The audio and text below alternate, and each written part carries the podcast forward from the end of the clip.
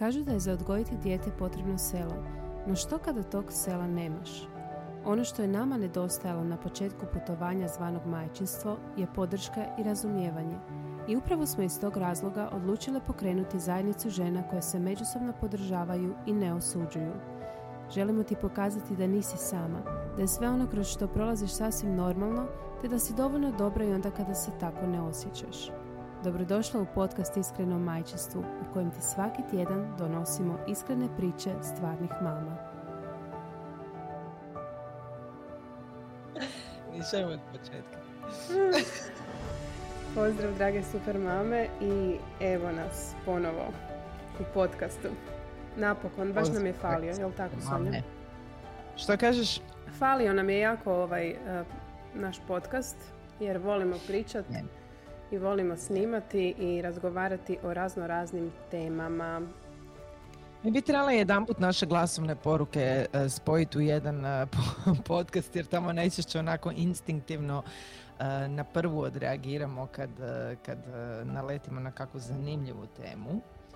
A za početak ove sezone odlučile smo se prvenstveno kao obraditi određena pitanja koja smo već prikupile kroz ovih par mjeseci. Međutim, šta se dogodilo jutros pa smo odlučili promijeniti uh, temu prvog podcasta. Da. E, evo ja sam vidjela, mislim da je Internet Mater prva podijelila jutros, u biti vidjela sam kod nje na profilu sliku od jedne pjevačice koju sam ja jako, jako voljela i u biti još uvijek mhm. volim uh, pjesme, grupe, kako su se zvali? No doubt. No, doubt. Don't speak. Don't speak, da. Uglavnom, uh, Gwen, draga Gwen je malo promijenila svoj izgled. Ne malo, nego toliko puno da evo, da nije pisalo da je to ona, uh, ja ne bi vjerovala da je to ona. Ali to je ona zaista, je ono, nisam čak ni vjerovala kad sam vidjela na storiju od Internet Mater, mislila sam da je zezame, išla sam provjeriti stvarno E, da, eto i Gwen je, draga Gwen je podlegala estetskim operacijama, ali onako malo ekstremno, ne znam jeste li vidjeli ili ne. Pa, naravno mediji su je odmah napali što je to sebi učinila, ali ja mislim da se iza toga krije, da se iza toga kriju puno veći problemi. Da, ali tu su u biti mediji su ti koji nam mijenjaju svijest, ne samo mediji, društvene mreže, portali i sve ostalo koji u biti konstantno kritiziraju žene na osnovi njihovog izgleda, što onda rezultira da u možda nekim situacijama kada si malo mm, dobro želiš nešto promijeniti na sebi svaka od nas želi nešto ajde, da ajde recimo da je to nešto normalno. Svi bi mi promijenili nešto. Ja recimo nemam ništa protiv estetskih operacija dok su one umjerene i, i dok ne idemo u, neko, u neke ekstremne, uh, ekstremne situacije koje ti totalno promijene uh, sve Da, mislim, naravno možeš se ti nakon toga stvarno osjećati zadovoljnije, ali ja mislim da se u tim ekstremnim situacijama žene ne osjećaju zadovoljno još uvijek i onda bi još više. To je kao neki začarani krug. A sad, pa tko je, tko je za to kriv? Meni se čini da možda čak ovo što si sad mhm. rekla, da se možda žena i osjeća bolje. Možda mhm. se osjeća privremeno bolje onda kad ti naiđeš na reakciju okoline, kao što su sad mediji koliko god ok, treba istaknuti da ne treba ići u ekstremi, da je šteta da je jedna lijepa žena od sebe napravila sad nešto što je onako poprilično isto kao i većina žena koja se podvrgne takvim operacijama, ali e, mediji koji su je prije kritizirali, sad su je opet iskritizirali, ta žena se sigurno ne može dobro osjećati ako ono, upališ bilo kakve portale, strane, domaće, to je naprosto prestrašno. mislim da je taj show biznis uh, osobito ovaj, uh, mislim i kod nas je ono teško biti teško biti poznat, koliko god je to mnogima zvuči nešto kao super, ali mislim oni se moraju nositi sa određenim sa određenim kritikama non stop i nije to tako lako kao što nama izgleda. Mogu misliti koliko je to uh, izvan Hrvatske, osobito kad si tako poznat. Uh, mislim da mi, mi ovako, recimo pod navodnicima normalne osobe, ne možemo niti zamisliti količinu količinu, koliko to uopće utječe na mentalno zdravlje. Od konkurencije do razno raznih frustracija i onoga što tebe zahtijevaš u biznis. Da, slažem se s tobom. Međutim, nekako svemu tome doprinose opet i društvene mreže, korištenje filtera da. koji također mijenjaju naš izgled i recimo... Um, Mislim, o filterima smo već i pričale i stvarno mislim, svi, svi smo mi, e, niko ovdje nije, ja stvarno rijetko vidim osobu da se snimi bez nekog filtera, ali mislim da smo svi malo podlegli tome dobro, ok mi je malo, po, naš, e, nekako bi rekla da ono, postoje filteri koji ti malo zaglade kožu, znaš, ono, ne promijeniti cijelu fizionomiju, ne, nije da mi smanji nos, poveća usne, poveća oči i tako dalje, pa sad to više nisam, ja ne bi me prepoznala na cesti, malo te onako uljepšaju, to bi nekako usporedila u rangu sa tim da se našminkamo ujutro. Ne moram ni ujutro se probuditi pa takva izaći van, jer jednostavno se ja ne osjećam dobro u svojoj koži. Volim izgledati lijepo, ne, onako kako je, koja je moja percepcija. Ma da, naravno, mislim, e, niko ne voli onu uh, front kameru, selfie kameru. Uh, da. moramo to malo onako nekako ublažiti.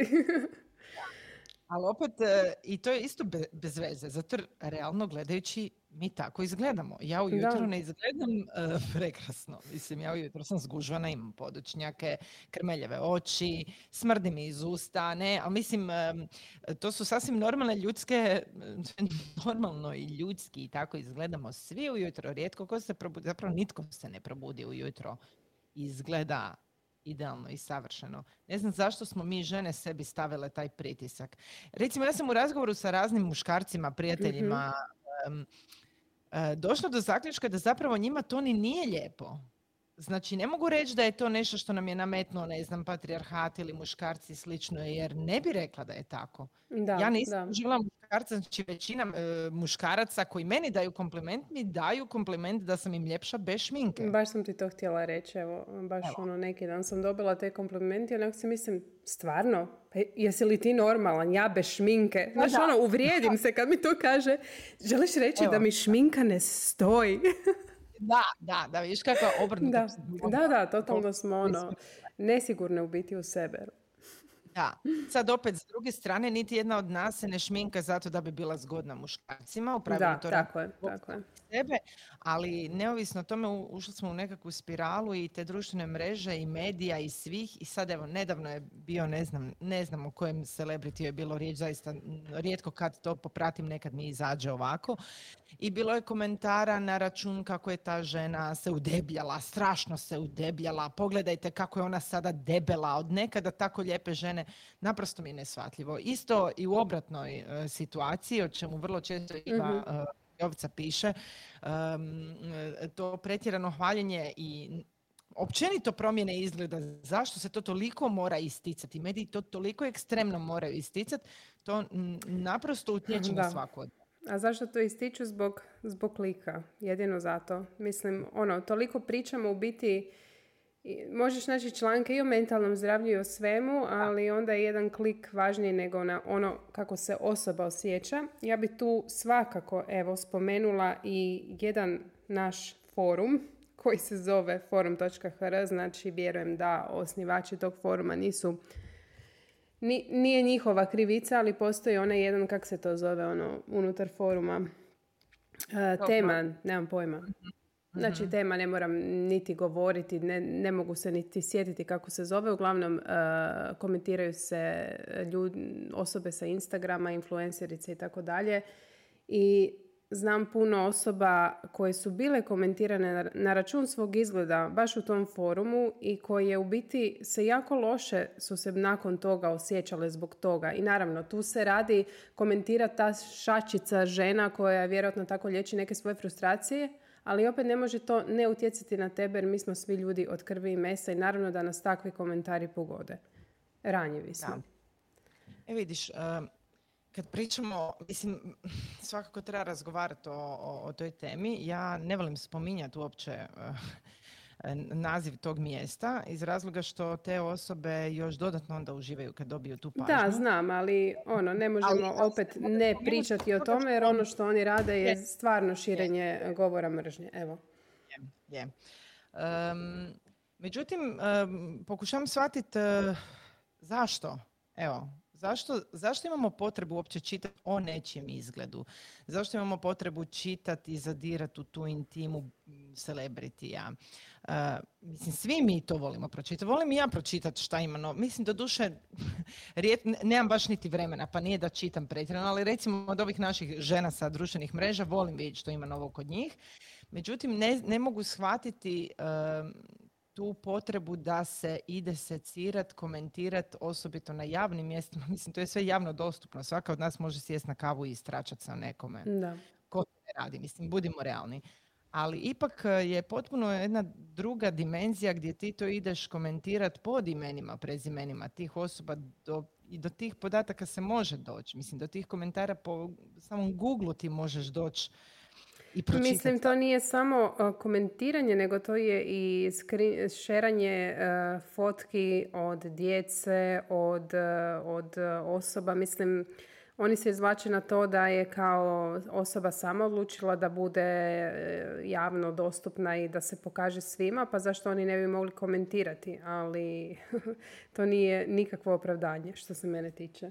Da, pa mislim, dobro, svako si mm. traži opravdanje, znaš, onako, želiš raditi nešto loše, sigurno ćeš pronaći uh, još jako puno ljudi koji rade loše stvari, ko što pričamo recimo o lopovluku u Hrvatskoj, pa ćemo reći zašto ne, pa svi to rade, šta onda, ono, ono gdje je veliki problem. Tako isto i sa takvim komentiranjem, uvijek ćemo naći jedno dobro opravdanje, a to je pa dobro, te osobe su valjda svjesne da ako javno objavljuju se izlažu i negativnim komentarima. Međutim, to nije negativni komentar, to je govor mržnje i to je vrijeđanje, to je nešto što je potpuno druga stvar od nekakvog običnog negativnog komentara. To je nešto što utječe na mentalno zdravlje tih žena. Medijski natpisi o Gwen Stefani definitivno utječu na njeno mentalno zdravlje. Tako, da. Dobro, to je žena koja je sigurno već naučila baratati s tim obzirom da je svjetski poznata, ali generalno gledajući ako gledamo o našoj maloj šačici žena koje nisu e, celebrity, ali su poznate određenoj niši žena, e, na njih to utječe, na nas to utječe. Jel? Našla sam se ja nekad u nekim od tih komentara i jednostavno ne možeš reći da ne utječe. Ok, ti racionalno si ja objasnim isto i kad čitamo svim tim ženama, racionalno si svaka od nas mhm. može objasniti gle, ok, fakat, e, prvo ne možeš se svima svidjet i ni ne želim se svima svidjet, ali s druge strane utječe, dodirnete, zato jer baš to što si rekla, od krvi i mesa smo. Da. Kako e, tome doskočiti? Ne znam, zaista nemam pojma, jer dodatna edukacija takvih osoba to je nemoguća misija. Da. E, vratimo se mi na, na taj izgled. Nedavno sam pronašla quote ženama se toliko prodaju, ne znam, uh, kreme za, za ono, za ljepšu kožu, protiv bora i tako dalje, a u biti ono što nam fali je podrška. I to je zaista istina. Yeah. Prije svega podrška, jer nećemo, neće nam jedna krema ili jedna estetska operacija uh, riješiti ono što nam zaista fali. Ali to bi se dalo primijeniti na sve uh, uh, aspekte naših života. Tako Evo, da. jutro smo pričale o, o ovim mesetskim korekcijama koji su izmijenile jednu predivnu ženu, nešto što je zapravo u ženu koja meni, barem po mojim nekakvim mjerilima ljepote, više nije tako atraktivna. Uh, međutim, tu nije samo stvar tog vanjskog izgleda, gledam kao majka sve različite edukacije, ja sam se nedavno tog dotaknula, što mhm. opet može pod isto. Tako je. E, znači, počeli smo koristiti ranjive i slabe žene u njihovim nekakvim ranjivim i slabim momentima kako bi im se uvalio tako je. mislim, ima onih koji zaista žele iskreno pomoći, ali u većini slučajeva jednostavno majke su postale niša. Niša za prodaju razno raznih magičnih savjeta. E, koji, evo iskreno, stvarno mi, ja, i ti i ja smo dugo na tom Instagramu i sve, ali ja iskreno ne znam koliko zaista ti savjeti, ti silni edukatori, o odgoju, o svemu, o majčinstvu, koliko to zaista funkcionira ili, je, ili se stavlja još jedan teret na leđa majki. Mislim, gdje su prvenstveno, gdje su očevi? Zašto su samo te majke koje bi se trebala educirati? Mislim, naravno ima tu i za roditelje i tako dalje. Ali, kao što sam ti rekla u onoj poruci koju sam ti poslala, onda jedna majka koja ne uspijeva slijediti te savjete i jer realno većina njih i neće funkcionirati, eh, onda se opet osjeća kao da je, eh, kao da nije uspjela, kao da nije, kao da je opet, opet se javlja ona grižnja savjesti. Da. jednostavno se nekako govori majkama da kao ne morate biti savršene, ali morate se potruditi da budete bolje. Evo, to je moj neki dojam. Uh, pa čak ok, ajde, moramo se potruditi da budemo bolje. Ja prva moram reći, uh, ok, ja se trebam potruditi da budem bolje. Međutim, Um, recimo, ne volim kad se brkam e, i kad mi iskažemo takav nekakav svoj stav. Ja sam jako skeptična prema edukacijama, generalno. mm Imam taj jedan problem, možda zato jer imam problema sa svojim egom i smatram da zaista radim najbolje od sebe. Uh, I onda kad dajem najbolje od sebe, pa onda kad vidim te nekakve, mm, ajmo reći, uh, Instagram savjete kako rješavati tantrum, kako, što ti dijete poručuje sa neću i ne znam šta, se pitam onak, dobro, jesam ja luda ili, ili, ili je sve otišlo k vragu jer meni ovdje ništa više nije jasno. Međutim, uh, imamo osjećaj da oni edukatori koji zaista jesu kvalitetni, e, nemaju vremena za vođenje društvenih mreža do mjere da postanu toliko ono, um, uočljivi, jeli, kao visibility, jel? Da, mhm. da se probiju među ovima koji jesu češće na društvenim mrežama i rade marketing sami sebi. Tako da takvi edukatori često ostanu u sjeni. Zašto? Zato jer se bave actually svojim klijentima i nemaju toliko vremena, e, možda niti talenta, e, načina, ne znaju, ne, ne barataju i društvenim mrežama i digitalnim marketingom jednako dobro kao edukacijom kojom mm pomoć svojem krajnjem korisniku. E, I onda imaš društvene mreže koje su ono, sad odjednom su izronile jako, mislim, meni je naprosto sad bi ovo, ovo može ispast pogrešno jer nikog ne želim prozivati, ali e, smiješno mi je vidjeti e, da je netko ko se bavio Instagramom e, sobice svojeg djeteta odjednom postao hm. E, sa jednim, mislim da je odjednom postao stručnjak za roditeljstvo. Evo, ja, ja sebe, znači imam dvoje djece, sedam godina sam u majčinstvu, radim sa ženama koje su majke, komuniciramo sa jako puno stručnjaka, pokušavamo filtrirati cijeli sadržaj i dalje sebe ne smatram apsolutno niti blizu e, sposobnom da dajem savjete. Ja mogu reći svoje, svoje nekako iskustvo podijeliti, ali da ja nekoga savjetujem ili sebe smatram životnim guruom ili ne znam, evo, naprosto gledam kao majka koja je isto e, se osjeća prozvano kroz, kroz takve edukacije, kao da ne radim dovoljno i, i, i, i ne znam, evo, stvar mi užasno e, jak uh, otpor.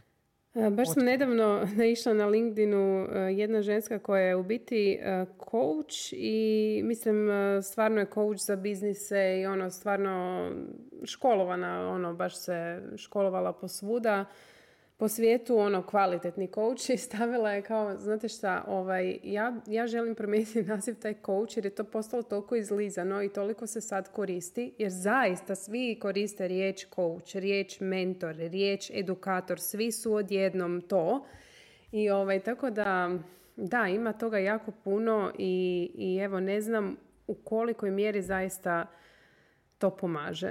Uh, mislim, naravno, uh, svako će si odabrati ono ali znaš mhm. kad može Martina to pomoć? Kad smo mi dovoljno stabilne same sa sobom. Točno. Znači ako sam mentalno dobro, ako ja imam podršku okoline, ako se ja osjećam ok, ja mogu mirno reagirati sa svojim djetetom. Ja mogu uh, tantrum i dernjavu zbog, ne znam, notorne gluposti uh, razumjeti da nije radi te gluposti, nego da se nešto dublje krije iza toga. Tad mogu biti podrška svojim djetetu, ali ako mene stalno šibaju, sa svih strana da nisam dovoljno dobra u ovom, mm. nisi dovoljno dobra u kućanstvu, nisi dovoljno dobra na poslu, nisi dovoljno dobra... Pa stari moj, pa ja, ja žene propadaju radi toga. Jednostavno Ma tako, počnemo... koliko god mi sad e, se majčinstvo sad počelo na Instagramu prikazivati realno, onda opet ti na Instagramu imaš za mameće profile. Mama e, koja se organizira, kako se bolje organizirati, pa mama, e, kako, kako mama može djecu pripremiti za vrtić, školu. Znači uvijek je ta mama, mama, mama, mama. Znači sve bi trebala opet žena. A ono što ženama najviše fali je zaista podrška, samo podrška. Kad imaš podršku, e, riješen, riješena ti je većina problema tvojih. Je, da, Tako da, da.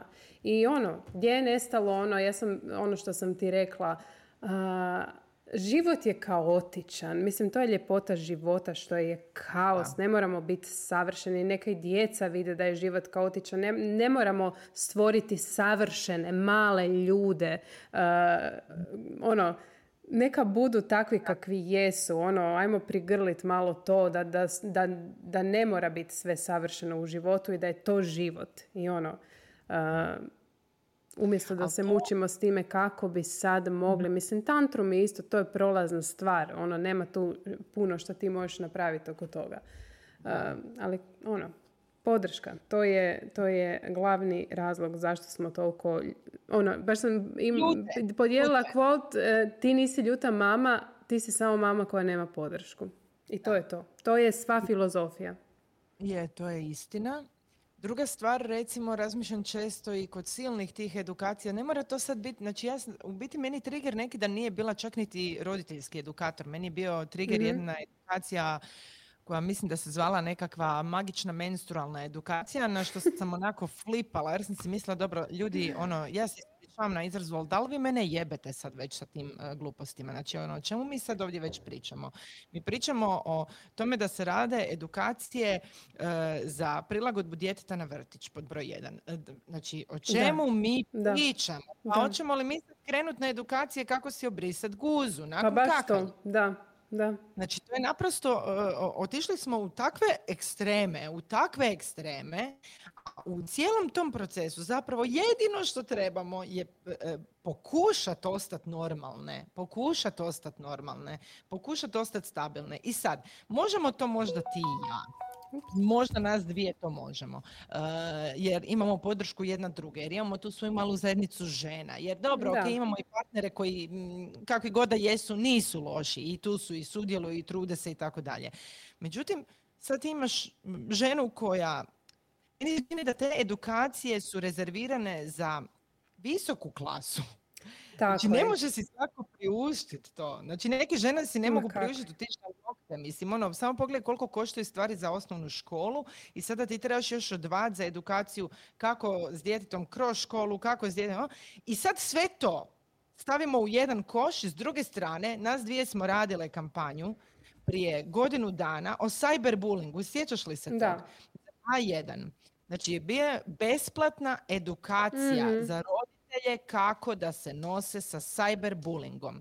To je jedva išlo. Žene drage, ajde mi onda objasnite. Ja mislim da se to nije niti približno popunilo. Ono, katastrofa. Niti približno popunilo koliko će se popuniti edukacija od 500 eura kako biti bolja majka. Za Boga miloga imate besplatne radionice koje vam nude. Besplatne i ne klikne se na to. Ja ne razumijem onda u čemu je problem. Da li je to nama marketing toliko isprao mozak da ako je nešto besplatno automatski smatramo bezvrijednim ili nas prisiljava činjenica da smo odvojili određeni iznos novca, pa ok, gle, bacil, neću baciti te novce, pa ću onda to odslušati. Zato ja što vidimo na Instagramu tu savršenu mrežu, e, tu savršenu sliku te e, majke edukatorice koja eto njoj se tako cijeli život savrši, ona je mirna i staložena i sve je se posložilo i mi to želimo. Mi želimo biti kao neko koga vidimo na društvenim mrežama. Mi želimo takav život.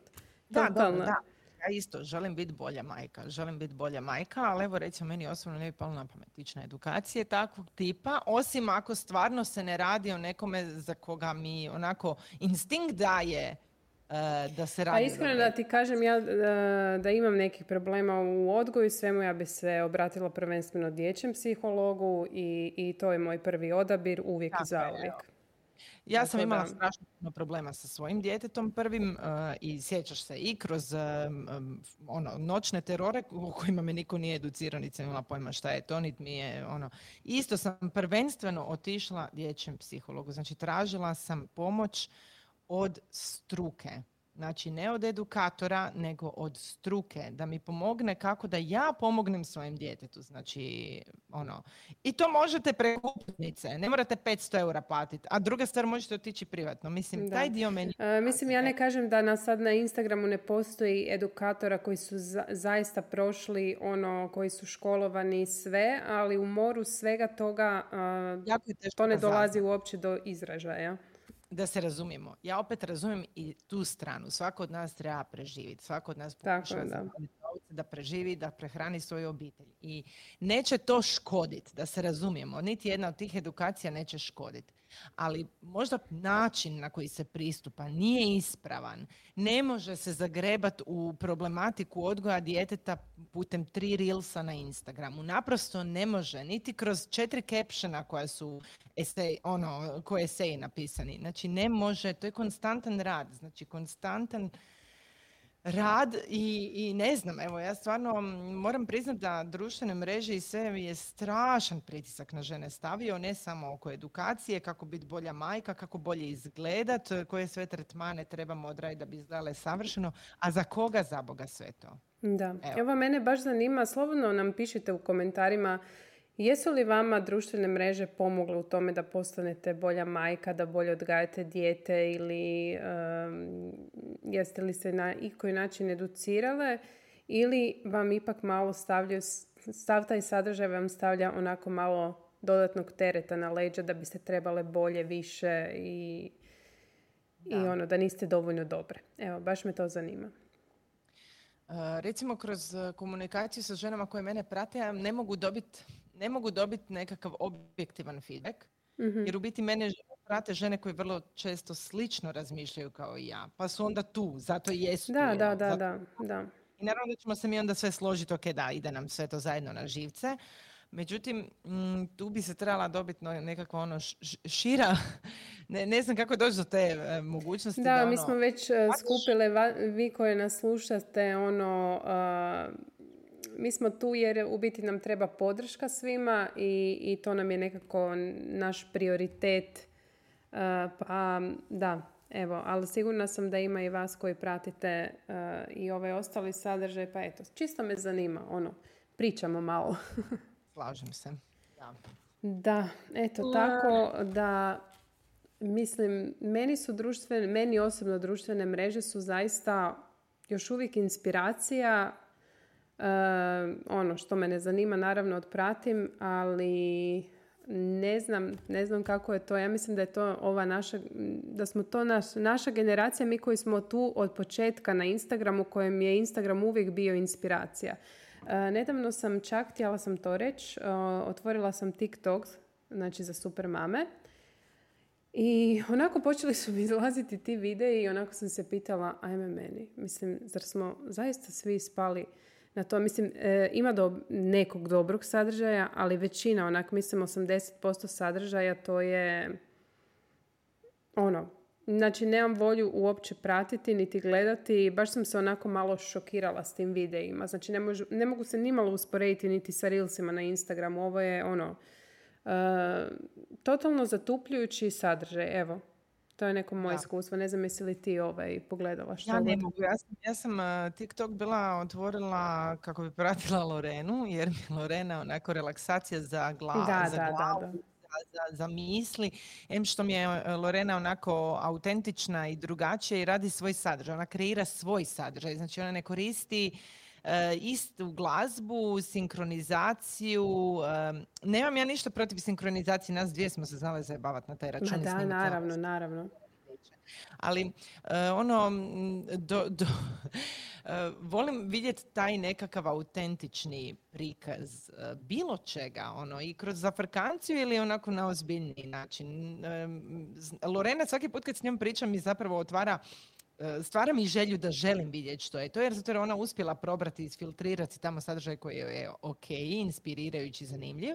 Znači može se sigurno, ali naravno da ćete prvo onaj viralni sadržaj koji je popularan među klinčadijom i Međutim, u biti, znaš što sam te htjela? Ono, sad skačem s teme na temu. Možda sam ono... prestara za TikTok, sad mi je palo pa na pamet. Nisi prestara, nego, nego recimo, ja imam osjećaj da e, mi drugačije doživljavamo društvene mreže zato jer smo i same kreatori na društvenim mrežama. I onda znamo da u pozadini te fotografije nije sve točno tako kako je prikazano. Vjerujem da ljudi koji ne znaju, e, koji se ne bave time, naravno, jer nemaju afiniteta, želje niti interesa, možda mogu protumačiti to kao što ono čitaš u, u žutilu, razumiješ o Stefani, a zapravo nemaš pojma šta ta žena radi, e, koja je njena pozadina, kako se ona osjeća, ili prošla neku traumu, zašto je odlučila toliko operirati e, cijelo svoje lice, nego dobiješ onako jedan mali komadić toga. I sad, da li smo mi sposobni to sebi u glavi e, razaznati? Ono, ok, ovo je samo jedan mali dio stvarnog života i stvarni život nije onakav kako ga niti mediji, niti društvene mreže, niti bilo koji portal prikazuje. Jer je nemoguće. Znači, kad gledaš reality show Big Brother kad smo gledali, znači, to je prikazana surovost, a opet nije prikazano sve. Pokazani su surovi odnosi koji su katastrofalni u konačnici svaki put u, u tim uh, reality showima. Um, I sad se tu opet vežem da li je nama interesantno gledati mirne, lijepe situacije, prekrasne odnose i sve, ili ti je zanimljivije gledat kad se neko svađa, kako reagiraju, e, da li su neke spačke? Pa naravno da im je to zanimljivije. Kao što nam je, evo ja isto nikad neću shvatiti kako ljudima zanimljivo gledati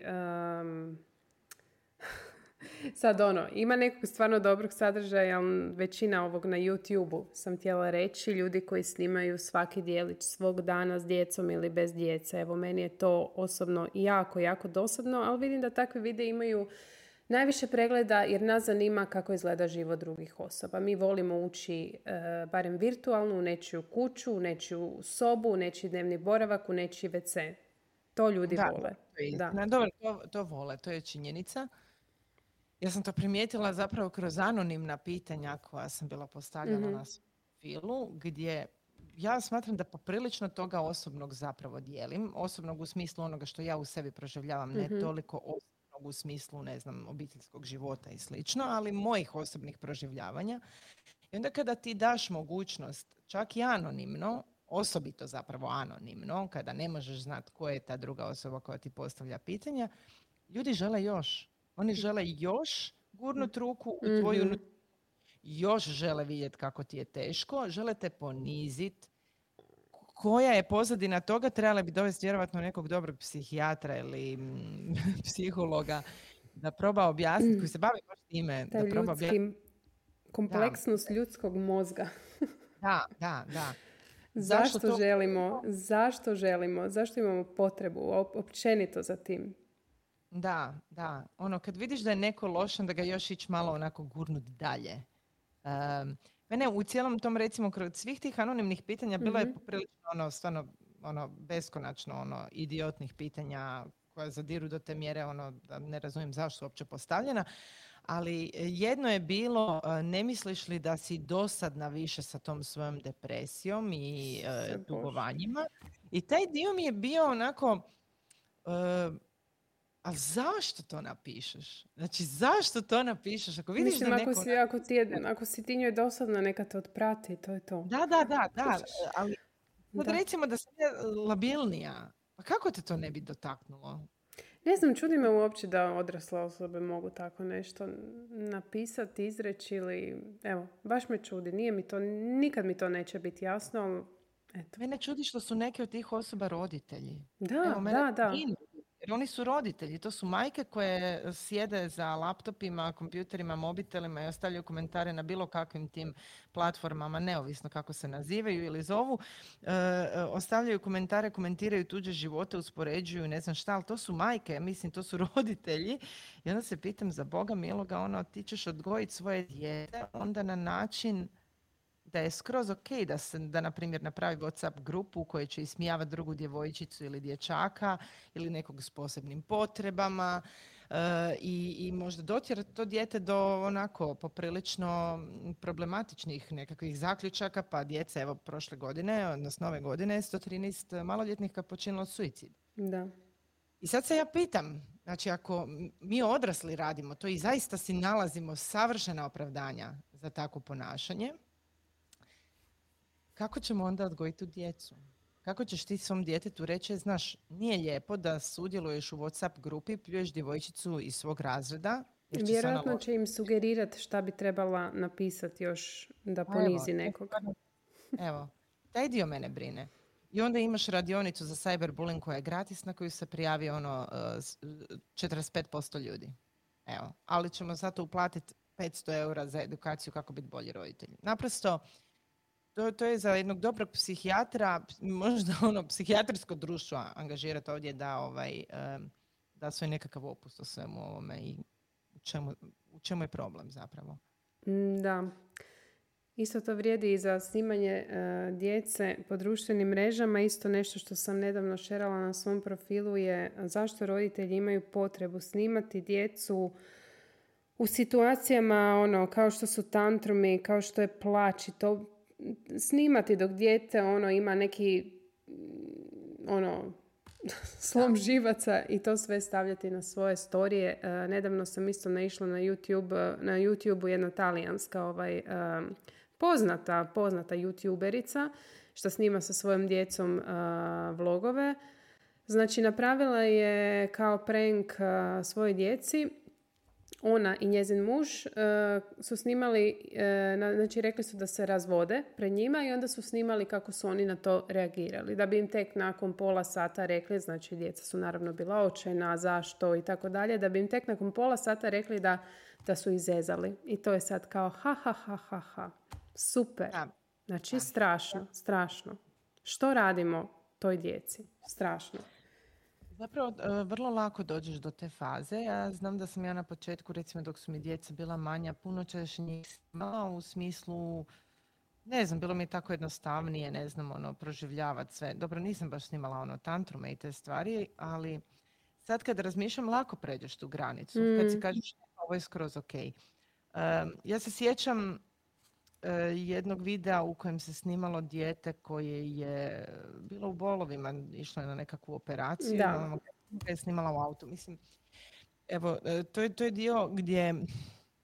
Ha, sad da ne ispadnemo i mi ovdje da evo, tračimo sad te ljude, ali e, možda bi se trebali stvarno zapitati do kojim, gdje, gdje trebamo podvući granicu. U kojem Točno, trenutku? za sve, za sve što smo do sad spomenuli. Ja se sjećam kad sam bila dijete, moja mama je često puta kad bi išli na putovanja i ono kad morali sad za piškenje, uh, ona je, njoj je bilo urnebesno smiješno da napravi fotku kad ja idem piškit, kužiš. Kao za uspomenu. Pazi, to su bili filmovi koje stvarno niko ne vidi. Znači, to je ona fotografija koja je zaljepljena u obiteljski album, ne vidi ga 20.000 ljudi. Uh, Sjetila sam se nedavno toga i mislila sam si, ok, hoće li meni moja djeca zamjeriti ipak za neke stvari koje sam objavila? Um, zato pokušavam sad, ako i objavim, nastojim objaviti nešto što njih veseli. Evo, znači njihove intimne uh, osjećaje i trenutke koji su za njih možda traumatični, više apsolutno mi ne pada na pamet dijeliti igdje. Uh, da, mislim, možeš se ti, nećeš ti to sad snimat, možda ćeš se požaliti, evo ne znam, ono, Tako je, da, da, da. ali nećeš ih snimati Tako u tim je. trenucima, da. Tako je, ne znam, evo, uh, tu, tu, tu je jako teško uh, zaključiti u kojem momentu treba podvući granicu, kada je, kada je možda malo ipak previše. Ne bih htjela niko kritizirati, zato jer znam da niko od njih ne postupa iz loše namjere. Zaista ne. Ne. Ali primijetila sam jako puno tih prenkova na račun mm djece. Primijetila jako puno prenošenja. Da, u biti sad je bio jedan popularan uh, su, ja ne znam, jel nisam točno skužila, ali to je neka aplikacija koja ti uglavnom zatvore dijete u sobu i pokažu im neko čudovište i onda ga snimaju kako se on jako preplaši jer je čudovište naravno odvratno. Nisam skužila kako je to i to je bilo ono baš to su svi snimali ti tiktokeri ili šta ja znam, roditelji i tako dalje. Ono, tu svoju djecu koje ona kumiru od straha praktički. Strašno, evo. evo ne znam, ne znam, e, morali bi, ovo je jedna nova sfera, te, te društvene mreže i, i to bi se trebalo regulirati, to je vrlo teško, obzirom da trendovi svako malo novi dolaze, e, jako je teško to izregulirati.